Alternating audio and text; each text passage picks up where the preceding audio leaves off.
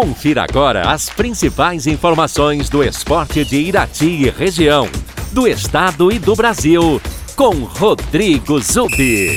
Vamos aos destaques do dia.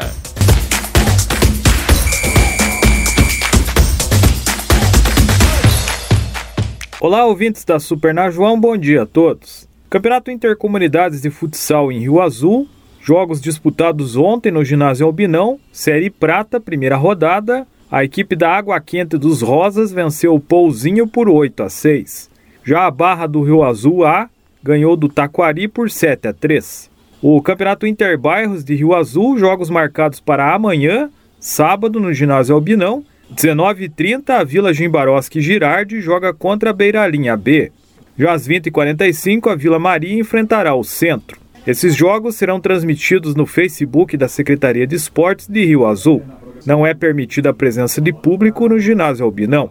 Essa medida está sendo tomada em virtude da pandemia de coronavírus. Campeonato Brasileiro de Futebol da Primeira Divisão, jogo atrasado da 14ª rodada, disputado ontem no Maracanã, Fluminense e Juventude empataram por 1-1.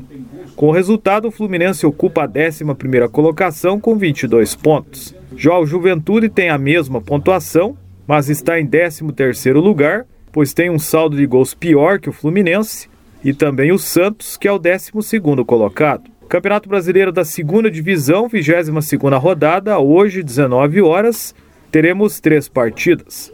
Em Campinas, a Ponte Preta enfrenta o Sampaio Correia. Em Santa Catarina, o Brusque joga contra o Avaí. E no Rio de Janeiro, o Vasco joga contra o Brasil de Pelotas. Já às 21h30, o CSA recebe o Vila Nova de Goiás. Eliminatórias sul-americanas para a Copa do Catar em 2022. Jogos da 9ª rodada disputados ontem. Bolívia e Colômbia empataram por 1-1. O Equador venceu o Paraguai por 2-0. A Venezuela perdeu em casa para a Argentina por 3-1. Peru e Uruguai empataram por 1-1. Já em Santiago, no Chile, o Brasil venceu o Chile por 1-0. O gol da vitória do Brasil foi marcado no segundo tempo pelo Everton Ribeiro, que havia entrado no lugar do Vinícius Júnior. O Everton Ribeiro, meia do Flamengo. O Brasil, que teve bastante dificuldade no jogo, o Chile teve mais posse de bola, 61% ao longo do jogo, pressionou o Brasil em muitos momentos. O Everton acabou fazendo algumas boas defesas no primeiro tempo, o goleiro da seleção brasileira e do Palmeiras. Nenhuma defesa assim espetacular, mas ele foi seguro quando foi exigido, evitando que os chilenos marcassem gols. O Brasil criou algumas chances no primeiro tempo, uma delas a principal em um contra-ataque em que o Gabigol deu uma boa assistência para o Neymar, que acabou chutando longe do gol, por cima do gol chileno.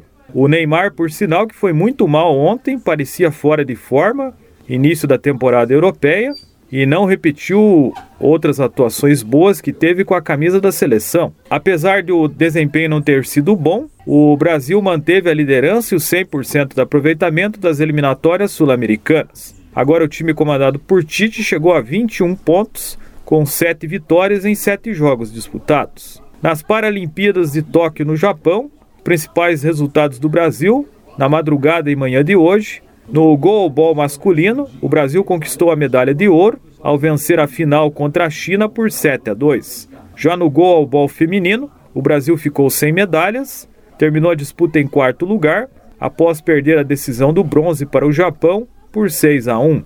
Na natação, o Brasil conquistou um bronze, 3º lugar com o Endel Bellarmino, na prova dos 100 metros borboleta, na classe S11, para deficientes visuais. Na semifinal do vôlei sentado feminino, o Brasil perdeu para os Estados Unidos por 3-0 e agora decidirá a medalha de bronze. No para taekwondo, a Silvana Fernandes venceu uma atleta da Turquia por 26-9 e conquistou a medalha de bronze na disputa até 58 quilos da categoria K44 para atletas com amputação de braço. Faltando 2 dias para o encerramento dos Jogos Paralímpicos de Tóquio, que serão finalizados no domingo, o Brasil está em 7º lugar no quadro de medalhas, com 20 medalhas de ouro, 14 de prata e 25 de bronze, totalizando 59 medalhas. Essas são as informações do esporte nesta sexta-feira. Rodrigo Zubi para a Superna João.